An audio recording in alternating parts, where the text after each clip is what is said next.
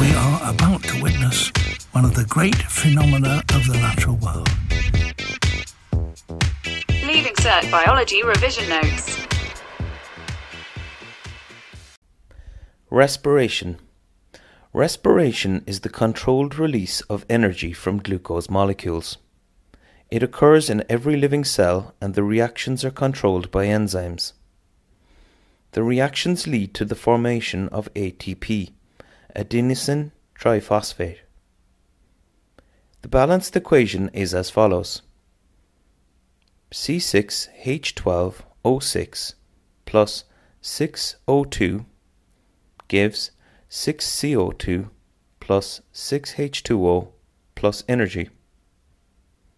The two types of respiration are aerobic, which requires oxygen, and anaerobic, which does not. Respiration can take place in two stages. Stage 1 is glycolysis, the breakdown of glucose. This stage occurs for both aerobic and anaerobic respiration as it does not require oxygen. It takes place in the cytosol of the cell and only produces a small amount of energy. The C6 glucose is broken down into two C3 pyruvate molecules. This converts two ADP molecules into two ATP molecules. If no oxygen is present, then fermentation occurs. Since this is anaerobic, only stage 1 reactions take place. In yeast, the C3 pyruvate molecules are converted into C2 ethanol molecules along with a carbon dioxide molecule.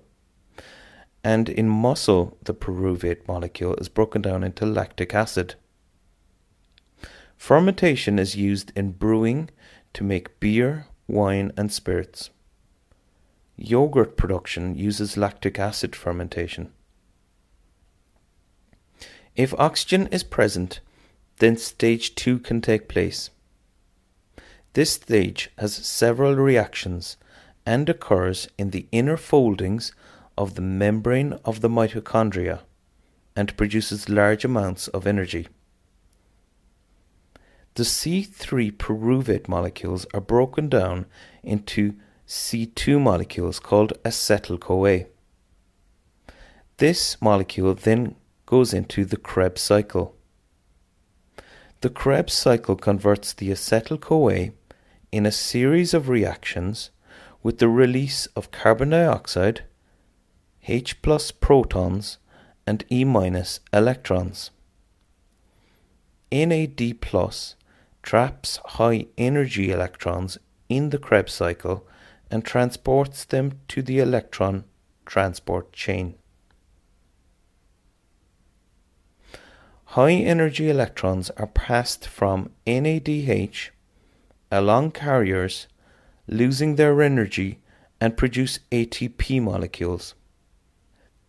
Low energy electrons combine with oxygen and protons to form water.